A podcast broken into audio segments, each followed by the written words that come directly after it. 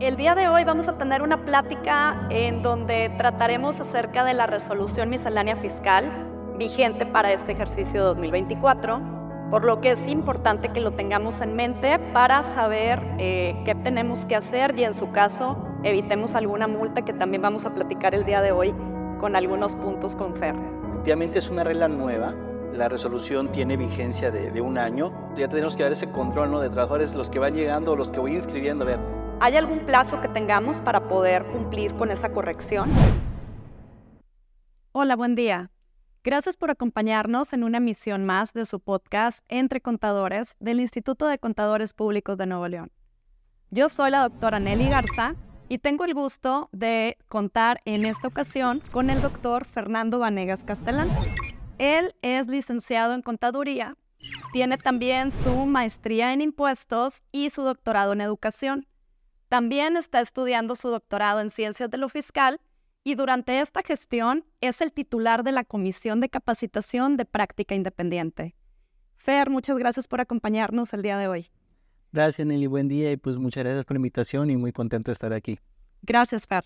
Eh, el día de hoy vamos a tener una plática en donde trataremos acerca de la resolución miscelánea fiscal vigente para este ejercicio 2024 Trataremos no todas las reglas porque son más de 1100 reglas, no nos va a dar el tiempo, pero sí las más relevantes que van a ser de interés a todos los asociados o contribuyentes que escuchen esta emisión.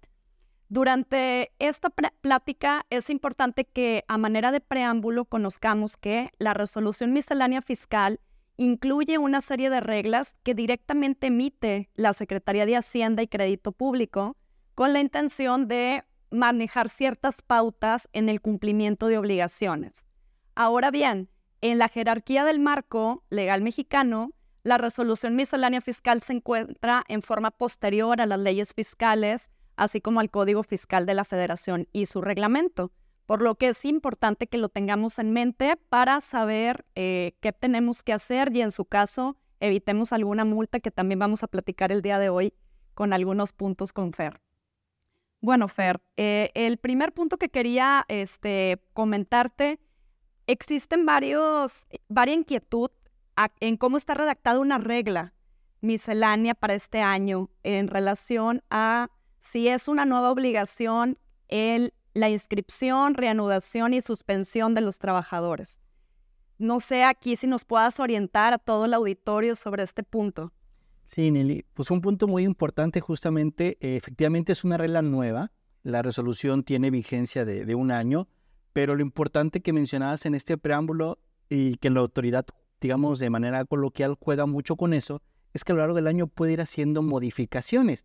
El año pasado tuvimos 10 modificaciones, el anterior 11 eh, si no mal recuerdo, pero esta regla no venía en las anteriores resoluciones, es una regla nueva, y si bien es cierto, viene una nueva obligación, por decirlo de algún modo, también trae una condicional, que es la condición de que nosotros o el patrón haya inscrito al trabajador. Si el patrón lo inscribió o lo reanudó o lo reactivó, tendrá la obligación también de suspenderlo o decirle a la autoridad, oye, él ya no está laborando. Algo muy similar a lo que hacemos con el IMSS en las altas y bajas trabajadores, pero con la particularidad de que esta regla solamente nos da la obligación si nosotros como patrón hicimos la inscripción o bien la reanudación. Si el trabajador, que creo que es lo que se da en la mayoría de los casos, ya llega activo, llega con la constancia, situación fiscal, este es mi RFC, nosotros, oye, ya, ya estaba activo, yo como patrón el día que él se vaya, no tendré la obligación de informarle al SAT que él ya eh, no va a estar laborando, continúa normal, y tal y como lo venimos manejando, digamos, anteriormente. Entonces, sí una nueva obligación, pero creo que ese pequeño detalle de, de que solamente si nosotros lo, reactivamos, escribimos, va a ser realmente la diferencia para, para este año. Entonces tenemos que tener ese registro de si llegamos a dar de alta a algún trabajador para tener en cuenta que si lo vamos a suspender en algún futuro, también corre por nuestra cuenta esa obligación. Sí, es correcto. Ya tenemos que dar ese control ¿no? de trabajadores, los que van llegando, los que voy inscribiendo. A ver, él llegó y qué estatus llegó. Yo le inscribí, lo mandé a que él se inscribiera, muchas cuestiones, pero sí, un control más administrativo de tanto los que tenemos y que la resolución de hecho nos da varios pero sí ese control para que no se nos vaya a ir y evitar alguna consecuencia, ¿no? Gracias, Fer. Ahora, otra de las inquietudes que se tienen es en relación a si tenemos que informar cuando se modifique o se incorpore a algún nuevo representante legal en la sociedad. Eh, hay una regla que, creo que estamos más eh, familiarizados que es en relación a socios o accionistas. Y lo hemos visto que cuando llegara a modificarse o incorporarse uno nuevo, quien es el que va a controlar la entidad o, tiene como ese, esas decisiones de mando en la empresa, tenemos que informarlo. Pero hay inquietud en el auditorio si el representante legal también se tiene la obligación. ¿Cómo está establecida esta, este punto, Fer? Es correcto. el año pasado, en la segunda modificación, nos incluyeron a los representantes legales. Realmente esta no es una regla nueva de 2024, viene del 2023. No es la versión original, pero sí de esas tantas modificaciones que platicábamos hace un momento. Y efectivamente, ya no solamente es informar la entrada o salida de socios accionistas, sino también de representantes legales. Hay que recordar que todo esto tiene una finalidad para la autoridad, que sobre todo son temas que escuchamos de el beneficiario controlador, quién tiene el control efectivo, que realmente en las empresas, quién está atrás o quién tiene realmente el mando, quién toma las decisiones. Y obviamente ya lo te dice, oye, necesito también tener más información adicional a socios accionistas. También necesito que me informe ya a los representantes legales esa entrada y salida, que creo que hay más movimiento eh, realmente eh, que en socios accionistas la entrada o salida, o bien a veces tenemos más de un solo representante legal. También eso es cierto, a diferencia de socios accionistas, y también ya tenemos desde el año pasado esta nueva obligación que pareciera extraño o que es nuevo, pero no, ya prácticamente tenemos un año con la misma. Ok, y aquí es muy interesante esto que nos comenta Fer, porque eh, el tema del beneficiario controlador es un tema en el que México ha adoptado los, eh, las recomendaciones de la OCDE en ese sentido y ya también en el Código Fiscal tenemos esa obligación. Sin embargo, en código, en el beneficiario controlador, si no te solicitan la información, todavía no lo tienes que enviar. Pero aquí en esta obligación es al modificar o incorporar a un nuevo representante, tienes que notificarlo. O sea, independientemente que controle o no a la sociedad, el simple hecho de ser representante legal, la regla te obliga a hacer. Es correcto, Nelly. Ya por el hecho de ser representante legal te obliga, Aquí tenemos un plazo de 30 días para informarlo. Eh, como bien comentas, muy similar al beneficiario controlador, no es que la autoridad me dice, oye, ven, eh, yo este, te voy a revisar aquí. No, a petición de la autoridad, yo tendré que tener todo mi expediente completo y obviamente esta obligación es una de ellas, 30 días para informarle cualquier movimiento que tenga. Entonces sí, cuidar ese plazo para no caer en alguna, eh, digamos, inconsistencia o en alguna sanción. Perfecto, qué interesante. Ahora bien, eh, otra de las inquietudes que tiene, eh, que tenemos todos los que somos contribuyentes, contadores o tenemos algún cliente, es el tema del el CFDI, conocido como la factura. Este, ¿Qué pasa en algunos regímenes? Porque pues existen algunos en donde se da una serie de operaciones y hay inquietud si tengo que manejar un concepto general que diga, eh, operaciones con el público en general eh, en este periodo mensual o bimestral, según corresponda, o bien si tengo que detallar todos los folios. Hay como que esa, esa duda que quiere la autoridad. Eh, ¿Qué pasaría para esas? Queda claro que esta regla que estamos mencionando es siempre y cuando sea con el público en general, o sea, sea el CFDI global. Pero, ¿tengo que detallar cada folio, Fer, o cómo aplica?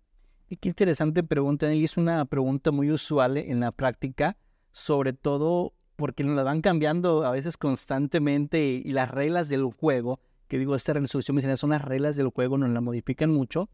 A como estoy en día, solamente hay dos eh, regímenes que no tienen la obligación de desglosar folio por folio, que es el famoso reciclo en personas físicas y el RIF que todavía quedan algunas personas físicas. Quitando esos regímenes, todos los demás tienen la obligación de detallar la operación del CFDI global. Así que folio por folio, yo entiendo que es, oye, tengo 500, 600 operaciones diarias, es un mundo de información.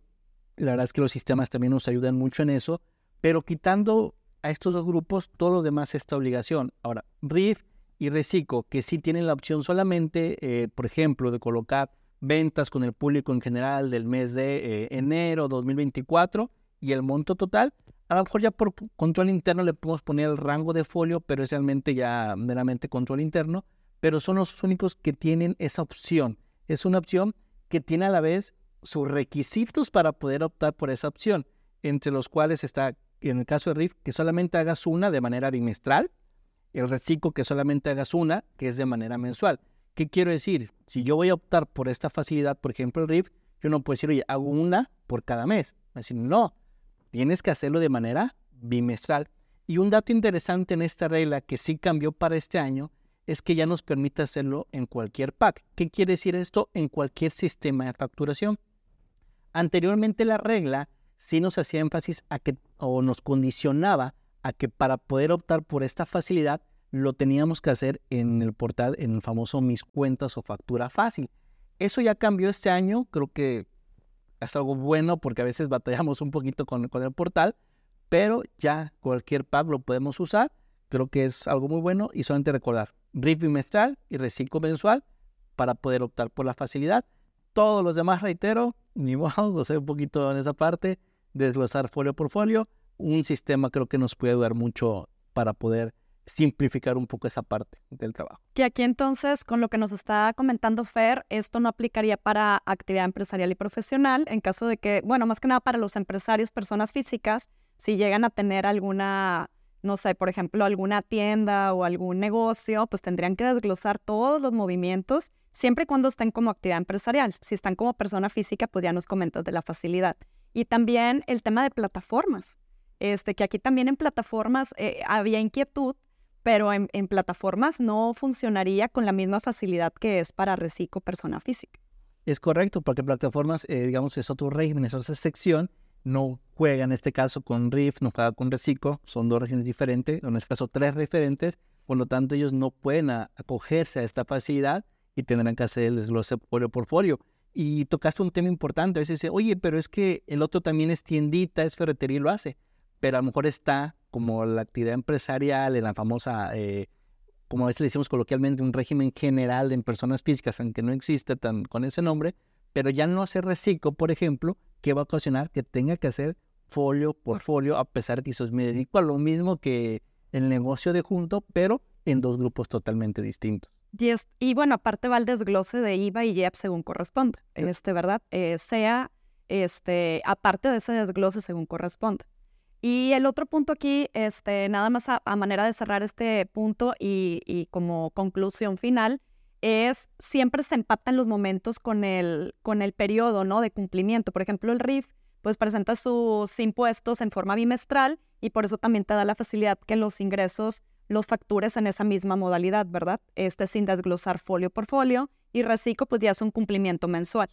Sí, es correcto, prácticamente lo homologan con el periodo de, que cumplen con las obligaciones y también ya en esta nueva CFDI 4.0 que tenemos que puedes colocar a qué periodo corresponden, la autoridad busca homologarlo para también ellos en sus sistemas y con uso de la inteligencia artificial les ayude en sus bases de datos a saber si el contribuyente está cumpliendo de manera correcta o incorrecta con esta obligación.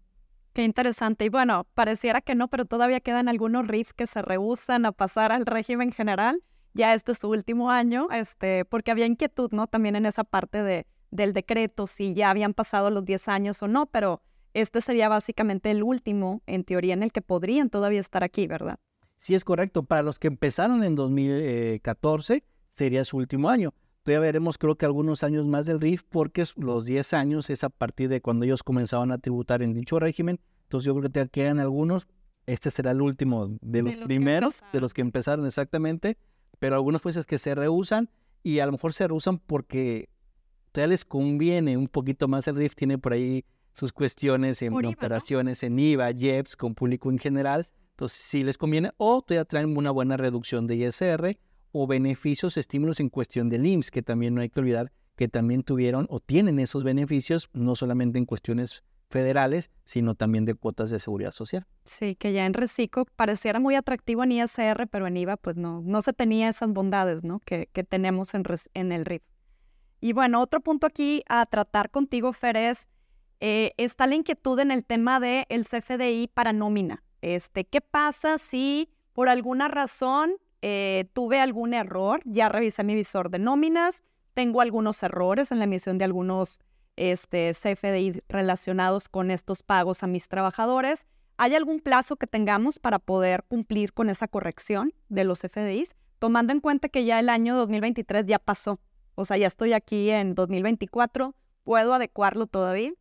Tocas también otro tema muy interesante, esos plazos que tenemos para corregir operaciones. Con el mundo del CFDI ya adoptó desde algunos años la famosa factura electrónica, cada vez la autoridad ha puesto más candados a, poder, digamos, corregir o mover situaciones de ejercicios pasados, años pasados, pero en el caso de la FSFI de nómina ya tiene algunos años que nos da como plazo febrero de cada, del siguiente año para corregir. Eh, también cuenta la autoridad con un visor de nómina, nosotros ya podemos ir consultando la información y si nos percatamos de que algo se timbró mal, eh, grabado, exento, me faltó timbrar alguno que también de repente pudiera pasar. O que se duplica. Se duplican, parecía raro, pero es tecnología. Hay que recordar que es tecnología y a veces el sistema que usemos para la emisión de la nómina, pues nos va a aparecer un solo CFDI, pero cuando vas y consultas el visor, por ejemplo, yo recuerdo uno que nos pasó hace dos, tres años, estaba dos veces con diferencia de milésimas de segundo y dije, pues no puede ser tan rápido, ¿no? Y con otro folio fiscal, o sea, ya automáticamente sí. O sea, era un nuevo comprobante. Exactamente, un nuevo comprobante y nos dimos cuenta está el visor.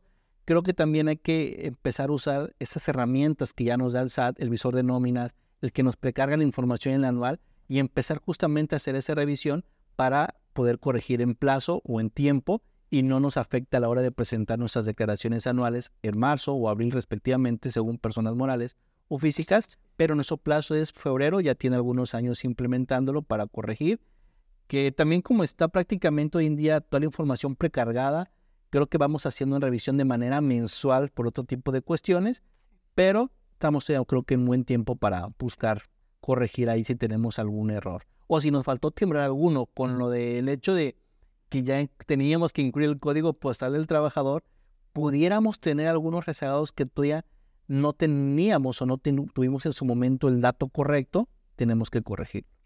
Perfecto, Fer. Entonces aquí es importante que cada uno, dependiendo en el rol en el que estemos, seamos patrones o trabajadores, estemos validando esa información que se nos emite o, expedimos según corresponda en esos recibos de nómina. Recordemos que si vamos a aplicar la corrección de esos recibos de nómina, es importante que tengamos como deadline el mes de febrero para poder hacer esa corrección y sí tenemos que hacer mención que la fecha de pago fue en el ejercicio 2023. Sí tenemos que mencionar el día para que se asocien y en su caso cancelar este comprobante que estamos sustituyendo. Ahora, relacionado con este punto también, este, antes de entrar a, otros, a, a otras inquietudes de reglas, tenemos la cancelación pero de, del CFDI por las operaciones propias. ¿Qué quiere decir? Facturé alguna, alguna operación, no se concretó en 2023. ¿Qué pasa? ¿También aplica el mismo plazo que para nómina o hay alguna diferencia que debamos tener en mente como contribuyentes? Y en aquí sí tenemos una diferencia en el CFI de ingreso, como lo conocemos, a la factura. Nuestro plazo es la fecha de vencimiento de la declaración anual. ¿Qué quiere decir? Que vamos a tener dos plazos, porque las personas morales, nuestro vencimiento es el 31 de marzo y para personas físicas el 30 de abril. Solo hacer un poquito la diferencia, pero al igual que en la anterior nómina, hay un punto importante si llegamos a hacer esta cancelación o sustitución, relacionarle, indicarle, como bien dice la autoridad, oye, es sustitución, lo tengo que relacionar con el CFDI que está sustituyendo o cancelando, en este caso habría que ver si es cancelación definitiva o una sustitución, y evitarnos también esa famosa multa o esa sanción. Que es muy alta. Que es muy alta, que es de un 5 o un 10% del comprobante, del valor del comprobante. Pero con este plazo hay que tenerlo mucho en cuenta. Y nuevamente creo que coincido con lo que mencionabas en preguntas pasadas. Lo estamos logrando un poquito. ¿Para qué? Para que al momento de presentar mi declaración anual, tanto morales, físicas o los trabajadores, ya tengan toda la información precargada y de manera correcta para una adecuada presentación de la declaración. Sí, aquí esto que comenta Fer también va de la mano que la autoridad quiere tener la certidumbre de la información. Si vamos a estar cambiando, nos dan un plazo ilimitado, pues estás de acuerdo que nunca vamos a llegar a un número final y al final también eso afecta nuestra toma de decisiones porque pues el, número puede estar fluctuando. Esto se complica con la parte de la tecnología, que ya todo el CFDI pues es en manera electrónica y nada más tener en cuenta esto, que, resaltar el tema de la multa que comentas, que puede ser del 5 al 10%, que es muy alta en sí. Este, tenerlo eh, en, en mente para que si llegamos a cancelarlo, pues sea dentro del plazo. En una emisión anterior nos comentaba la presidenta regional de la Comisión Noreste de, de Síndicos que está todavía en proceso de que la autoridad confirme si se puede sustituir de un, de un año a otro. Pero en el tema de cancelación es muy clara y te, ya lo comentaste, es si soy persona física, tengo hasta el mes de abril, soy persona moral, tengo hasta el mes de marzo. Y tomar en cuenta que en ocasiones se tienen problemas también, Fer, con la demora en que se actualice ¿no? la información. De hecho, eh, se pueden tener problemáticas al ser algo que pues estamos ya jugando con tecnología. Otro punto también muy importante, ese plazo, a veces como lo dejamos tú al final, terminamos cancelando el comprobante el 31 de marzo o el 30 de abril y queremos que la información actualice de manera prácticamente inmediata. Si bien es cierto, hoy la inteligencia artificial nos ayuda muchísimo, no solo en cuestiones fiscales, sino en la vida cotidiana, hay que esperar un tiempo. Eh, años anteriores nos ha pasado que incluso una o dos semanas para que la información actualice, si lo dejamos un poquito al final, seguramente va a provocar que la información que ya esté precargada no sea la correcta para las fechas que tengamos que presentar la declaración. Es anticiparnos y hacer esa revisión de los CFIs que es necesario cancelar y hacerlos dentro de, justamente de ese plazo. Primero, para evitar la multa, que es, costoso, ¿no? Y segundo, para que también esa información que ya esté precargada sea lo más correcta o lo más cercano correcto a esa cifra final que necesitamos llegar. Aquí este, tomemos en cuenta que cada vez son más finas las herramientas que tiene la autoridad, ya lo comentaba la inteligencia artificial, y de una u otra forma muy probablemente en un futuro ya no vamos a tener tantas diferencias, o sea, va a ser más fácil, como lo hemos visto, que ha ido evolucionando el proceso, nos han ido dando facilidades, pero en un inicio pues eh, todos nos frenamos porque no sabemos el cumplimiento, cómo hacerlo, como ahorita estamos con el tema de la declaración de IVA, pero bueno, eso nos daría para un podcast entero, ¿verdad? Así es, sí, incluso el plan maestro de este año lo menciona tal cual la autoridad. Vamos a seguir apostando en la inteligencia artificial, pero esa inteligencia artificial tiene que estar alimentada por el contribuyente y en todos los sentidos poner plazos, porque si no, como mencionas hace un momento, pues de repente lo otro dice, ¿en qué momento hago el corte? Si están cancelando en septiembre, en octubre, en marzo, tres años después, y cómo entro y le reviso. Busca obviamente poner candados y ellos poder hacer también sus cierres por ejercicio y poder seguir con esa fiscalización vía las facturas electrónicas o vía el CFDI. Perfecto. Ahora, con todo este eh, cambio en la plataforma del SAT, nuevas reglas, ya los PAC nos ayudan con algunos este, puntos que anteriormente no, no se podía.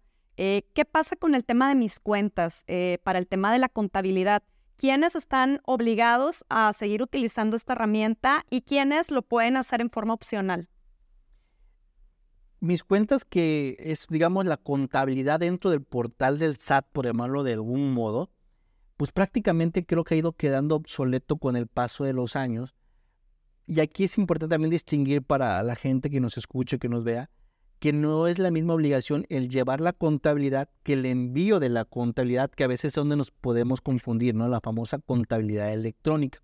En mis cuentas que tienen que relativo con el llevar la contabilidad, como lo conocemos nosotros de cargo, abono, y digamos, quitarte esa obligación, pues prácticamente es el RIF, que ya también, como platicamos hace un momento, ya va de salida, reciclo, y las personas físicas con ingresos menores a 4 millones. Aquí sí pueden entrar las de actividad empresarial, porque a lo mejor no son reciclo, pero si sus ingresos son menores a 4 millones, tienen la obligación de llevarlo en mis cuentas. Ahora, estos 4 millones eh, como parámetro, es importante conocer que son del ejercicio anterior. ¿Qué quiere decir? Que si yo en 2023 mis ingresos como persona física fueron menores o iguales a 4 millones de pesos, es una obligación llevar la contabilidad en mis cuentas. No es una opción. Ya si nosotros como contribuyentes, contadores, lo queremos adicional, llevar en un sistema contable, creo que por cuestiones financieras se me haría lo adecuado, pero en cuestión fiscal cumplimos con llevar mis cuentas. ¿Quiénes son los que tienen la opción? Las asociaciones religiosas. Para ellos sí es una opción, pero para poder llegar a esa opción o acogerse a esa opción, necesitan presentar un aviso que si bien es cierto, en años pasados ya lo presentaron, se va a entender que van a continuar con la opción o la facilidad, no es necesario que lo vuelvan a presentar. El estar en mis cuentas y nos da una facilidad en el sentido de que automáticamente nos exime también del envío de la famosa contabilidad electrónica, entonces sí tiene sus beneficios o esa cuestión. Y lo importante por aquí creo que en esta pregunta, porque cambió también un poquito la regla con otros años, son las personas de arrendamiento. Hemos mencionado prácticamente personas físicas, pero solamente los 4 millones actividad empresarial y profesional, sin importar el régimen en el que esté, que está el famoso RIF, está el reciclo, plataformas, y, en el mismo régimen, no con el nombre, pero no cae aquí arrendamiento persona física. Arrendamiento persona física, sin importar el límite de ingresos o sus ingresos que tenga, tendrá que llevar su contabilidad de forma diferente a mis cuentas. Para ellos no tienen esta opción, a veces es donde nos podemos confundir. Ah, es que soy física, menos de 4 millones, mi arrendamiento es de mil pesos al mes porque rento una casita que tengo ahí, ya no me puedo coger la facilidad simplemente por ser arrendamiento, caigo en otro capítulo y por ende ya no puedo optar por la misma. Sí, aquí este, vamos a comentarlo más adelante quiénes son eh, los que tienen la facilidad de no enviar la DIOT y no enviar la contabilidad electrónica. Pero en el tema de mis cuentas no hay que perder de vista esto que nos comenta Fer. La información debe de estar en el sistema. O sea, ya están ahí. Eh, ¿Qué información es la que me debe de preocupar? Pues aquella en la que no se ha emitido un ingreso, o no se ha emitido una factura de ingresos o bien una factura de gastos. Porque esta información ya en automático va a estar, este, la autoridad como que esa información ya la tiene en su base de datos. Pero hay algunas operaciones adicionales que pudiéramos tener que registrar en esta herramienta si caemos en el tipo de contribuyentes que comentas. Así es, otra pregunta usual es, oye, ¿qué hago en mis cuentas? ¿no? O sea, ¿cómo registro? ¿Qué hago ahí? Porque efectivamente, todo lo que está hoy en un CFDI o un XML ya está precargado y debemos entender que de manera automática y no tendríamos que hacer ya nada adicional. Pero hay operaciones que tenemos que no están en un XML, que no están en un CFDI y eso es lo que tendríamos que registrar. Un ejemplo, como decimos por ahí, la famosa depreciación es uno de ellos. Ganancia o pérdida cambiaria es otra operación que tendríamos que registrar. Si hay contribuyentes que tienen esas operaciones que no están respaldadas con un XML, va a ser necesaria la captura. Si soy un contribuyente que vemos que no caigo en nada de eso, pues prácticamente el 100% de mis registros ya van a estar de manera automática con el XML. Y mis cuentas tienen algo interesante si es que yo necesito registrar que es el hecho de que no te permite editar la fecha, sino que te toma la fecha del día en que lo estás registrando. Es decir, si yo hoy quisiera registrar una operación, por decir, de enero, no le voy a poder poner fecha de enero. El sistema automáticamente va a quedar, sería, claro, en comentarios muchas veces pónselo a los comentarios, observaciones, para que haga la para que haga la relación, pero sí es bien importante, ¿no? Prácticamente sí registrando el mes, aunque es mínimo, creo, lo que hoy en día ya capturamos en mis cuentas. Sí, como comentas, son muy específicas las cuentas, pero si tenemos esa facilidad que nos va a ayudar el no enviar la contabilidad electrónica, y en su caso, este, vamos a verlo más adelante, el tema de la DIOT, pues sí es preferible que esas dos, tres cuentas que te faltan, si aplica, pues que lo, lo registres, ¿no? Sí, es correcto. Registrarlo y prácticamente cumples en materia fiscal con la obligación. Muy bien, Fer. Ahora, esto que estamos tratando también, eh, pues vamos a relacionarlo, quiénes tienen que enviar la DIOT y quiénes tienen que enviar la contabilidad electrónica. En su caso, hay una regla que te permite en algunos casos no enviarla. Entonces, estamos hablando de mis cuentas, comentas que hay alguna relación en este punto. ¿Cuándo aplicaría la opción de no tener que enviarla? Porque ya lo veíamos que recientemente ya se están aplicando sanciones, al menos empezó en algunos de los estados eh, no recuerdo si fue Tabasco, en donde empezó la sanción por no enviar la contabilidad electrónica en, su caso. Y creo que varios contribuyentes no se ampararon y están sin enviarla. Entonces, ¿cuándo es que la ley me permite no enviarla, así como la dio? ¿Y cuándo estoy obligado a hacerlo? Si no presenté un recurso que me, que me dé el amparo como tal. Es correcto. Prácticamente las personas que estén obligadas o que usen mis cuentas automáticamente quedan relevados del envío de la cuenta electrónica, que son los que platicábamos hace un momento. Y aquí lo interesante es, ¿quiénes adicionales a los de mis cuentas? Tenemos, por ejemplo, en personas morales, Recico. Recico, persona moral, tienen la facilidad de no enviar contabilidad, no enviar DIOT. Y en personas físicas prácticamente está homologado en el sentido de que aquellas que tuvieron ingresos menores a 4 millones de pesos. Aquí, ¿quiénes entrarían a diferencia de mis cuentas? Es que le platicaba un momento, arrendamiento.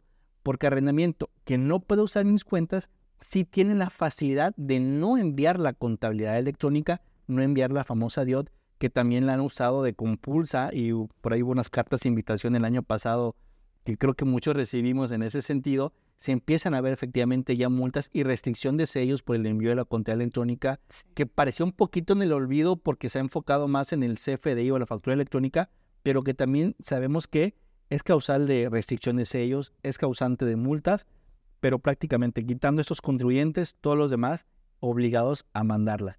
Y nos vamos a topar sobre todo en la, la problemática de que, oye, a veces tengo la facilidad, pero me aparece la opinión negativa, ¿no? Sí. Por el no envío de la DIOT.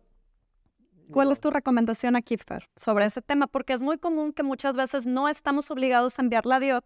Ya lo comentabas, este, quiénes son los que no tienen la obligación de hacerlo, pero quieres descargar tu opinión de cumplimiento y te percatas que hay un mes que te aparece que no enviaste aunque no tenías la obligación de ninguno, y pues te está frenando porque tu opinión es negativa y de una u otra forma en algunos procesos te la solicitan en materia positiva. Sí, es correcto. Yo soy de la idea de que no todas las facilidades hay que tomarlas. Si bien es cierto en la contabilidad electrónica no es causal de una opinión negativa, en los 12 numerales para que la opinión salga positiva no está mi contabilidad electrónica, pero sí está la DIOT. Mi recomendación siempre es mándala aunque tengas la facilidad. Miran, ¿por qué? porque es más rápido el mandarle y cumplir, aunque tenga una facilidad, que levantar la aclaración y la autoridad me responda y mi opinión se limpie por lo menos una semana, dos semanas y muchos trámites administrativos, justamente como comentas Nelly, nos lo va a frenar. Por eso mi recomendación es, esta facilidad, por lo menos de la DIOT, no la tomes porque creo que te puede afectar mucho en tu operación, pero en dado caso de que el contribuyente decida tomarla, saber que con un caso de aclaración, la autoridad tendría que limpiar mi opinión de cumplimiento. Muy bien. Aquí a manera de resumen sobre este punto, entonces resaltamos, todas las, que, las personas que apliquen mis cuentas están relevadas del envío de la DIOT, de la contabilidad electrónica, y en el caso de arrendamiento, sí me exime la regla de tener que enviarlo, pero ya lo comentábamos, es diferente el envío a preparar la contabilidad y tener el soporte en un sistema contable. Entonces, sí es necesario que si tenemos algún cliente que maneja el arrendamiento, tengamos esa contabilidad en, el sistema, no solamente para toma de decisiones, sino también para efectos de que en caso de alguna revisión podamos a la autoridad enviarle esa información. Y finalmente, en esta parte de, de, lo de la DIOT, ya lo comentaba Fer, es importante que cada uno de nosotros hagamos nuestro análisis con nuestros clientes, ¿qué me conviene más? Enviar toda la DIOT dependiendo del volumen de operaciones o bien revisar constantemente la opinión y en el primer momento que lo veamos negativa, desde ese momento presentar la aclaración para que de una forma ágil se, se modifique a positiva, señalando que no teníamos la obligación de enviarlo, o bien enviando ese mes que te piden para que ya se limpie. Aquí un punto importante en la DIOT justamente es que aunque sea facilidad no mandarla, también si tú pides una devolución de IVA, es necesario cumplir con la DIOT al 100%. Entonces, oye, yo a lo mejor tengo la facilidad del no envío, pero al solicitar una devolución, pierdo, por decirlo así, esa facilidad y me veo obligado a enviarla. Es una de las tantas que mencionabas, tengo que analizar como contribuyente si decido enviarla o no. ¿Qué te conviene más? ¿Qué me conviene más? Y bueno, aquí este, hay un sinfín de reglas, no vamos a poder comentar las más de 1100 reglas que tenemos, pero sí hay una regla que ha causado, este, bueno, que queda inquietud sobre el tema del buzón tributario. El buzón tributario se manejó ciertos plazos para persona física reciclo, este, se les había estado dando prórrogas. Sin embargo, pareciera que ya terminó la prórroga. ¿Cómo aplica? Porque existe esta obligación para la mayoría de contribuyentes, pero todavía hay algunos que pueden manejar el buzón tributario en forma opcional. Entonces, si quieres, vamos a empezar con esto y ahorita vemos qué pasa si no activo el buzón, simplemente estoy obligado a hacerlo, pero no quiero. ¿Quiénes son los que de momento tienen que tener el buzón tributario activo y quiénes tienen la opción de hacerlo? Prácticamente la obligación yo lo resolvería prácticamente todos. quienes tienen por ahí la opción, me quedaría con los asalariados con ingresos menores a 400 mil pesos, aquellos que ya están suspendidos, cancelados ante el RFC, prácticamente es el grupo que tiene la opción de no tenerlo habilitado. Hay otros como el reciclo que les dan un plazo de dos meses una vez que se escriben para activarlo, pero tienen la obligación de tener el mismo. Con la condicional muy similar a la de la Dios, ¿no? Oye, aunque tú tengas la facilidad de no tener la obligación de tener habilitado, si necesitas presentar algún trámite que requiera buzón tributario, tendrás que activar el mismo. Entonces digo, todos prácticamente en buzón tributario. Ok, ya tenemos que tenerlo activo. Este, y bueno, aquí también recordar que anteriormente solamente te solicitaban el correo y actualmente ya también viene como medio de contacto un número eh, de celular. Entonces aquí nada más para que monitoreemos que tengamos ambos medios de contacto activos y no perder de vista que ese primer envío de la información al buzón tributario tienes que aceptarla. No nada más es este, enviar los datos, sino te va a llegar una notificación, tienes que aceptar esos datos para que se autentifique en el portal del SAT y sea válida la información. Si no se queda, se podría decir, este, en un estatus eh, de o sea, no, no llega a concretarse y para la autoridad eso no es que lo hayas activado. Es correcto, tenemos que, digamos, hacer la verificación, tipo cuando damos de alta alguna cuenta, y dice, oye, verifícame, te llegó un correo, dale que sí. Incluso hay una regla también que nos habla de que la autoridad cada plazo de 24 meses o 12 meses estará verificando que mis medios no hayan cambiado, es decir, seguirá haciendo la verificación. Oye, ya lo hice en su momento, pero te lo va a estar verificando con ese mensaje, ya sea vía texto o correo electrónico, y también el no tenerlo actualizado. Yo pues, oye, ya tengo mi buzón, lo activé hace tres años y terminé el proceso. Pero el no mantenerlo actualizado con los medios correctos también es una de las famosas causales de restricción de sellos. Otro tema también quedaría todo un podcast o más. Entonces, cuidar no solamente el tenerlo, sino que, como dices, esos medios de contactos, tenerlos actualizados y estarlos monitoreando. Y si es bien común que haces el proceso y no lo terminas, porque no verificamos al final ese número de celular o esa cuenta de correo electrónico. Sí, y eso de la restricción del sello digital, este, te menciona que es en forma temporal, pero ya es tiempo que pierdes. O sea, ya es de aquí a que solucionas esa problemática, ya te frena tu proceso en tu empresa y sí es importante que tengamos en mente que los datos deben de estar actualizados. Ahora, ¿cuánto, más o menos a cuánto asciende la multa, Fer? Porque sí pareciera que, que no es algo eh, que algunos contribuyentes hayan dedicado tiempo a, haber cubierto y pudieran tener esta sanción. La multa, un tema también interesante, porque si bien es cierto, si está en código una multa, la misma resolución miscelánea del año pasado, en un transitorio, nos ha establecido de que no hay multa por no tenerlo activado. Y esta regla o este transitorio está vigente todo 2024. Quiere decir que las multas comenzarán, en teoría, hasta 2025. Digo en teoría porque es un transitorio que también existió el año pasado, lo van a replicar, pero si te de un monto, me dices, oye, son 15 mil, 20 mil pesos, y digo, eso es lo de menos, le digo a muchos de los contribuyentes, ¿por qué? Porque el no tener el buzón tributario, por mucho de que, ok, no me van a poder multar, hay otras consecuencias. Consecuencias, por ejemplo, en reciclo es motivo de expulsión del régimen. De hecho... Y ya no puede regresar. Ya no puede regresar por ese incumplimiento. Ya empezaron a circular los primeros casos de expulsión de reciclo por no tener la firma electrónica y no tener el buzón tributario. Habían circulado la de falta de presentación de la declaración anual finales del año pasado. Este año ya empieza la siguiente, digamos, ola de expulsión ahora para los que no tengan firma electrónica y buzón tributario. Y la otra consecuencia que yo la considero es eh, la más grave, donde me van a notificar por estrado Sí. Y entonces muchas veces no revisamos los estrados, es una realidad, o si me meto hoy tampoco es información histórica, me da los últimos 15 días de las publicaciones, 15 días hábiles. Entonces, oye, yo quiero verificar algo del año pasado, ya no va a estar en estrados publicados. Yo siempre les digo a los contribuyentes, yo prefiero enterarme por buzón que no enterarme o enterarme vía estrado. Entonces, es otra de las facilidades como le digo que digo, no la tomes, si bien es cierto, eh, no te van a multar, no te pueden multar, puede haber otras consecuencias, incluso también nuevamente la restricción de sellos, porque no va ligada eh, el transitorio con que no vaya a haber una restricción de sellos. Está ligada al transitorio solamente a que no me van a multar, pero otras consecuencias, podríamos hablar de muchas y de más graves que una simple multa de 15 mil pesos, por decir algo. Muy bien, Fer. Ahora, eh, es importante resaltar, ya nos comentaba el punto de la restricción del certificado de sello digital, que, que sería en forma temporal. Aquí también viene dentro del portal del SAT una nota que es necesario, aparte de que lo actualicemos, que sean datos válidos. No podemos dar de alta algún, pues, algún medio de contacto que no nos relacione o que no sea este, real, porque también pudiéramos llegar a tener esta parte de la, de la restricción.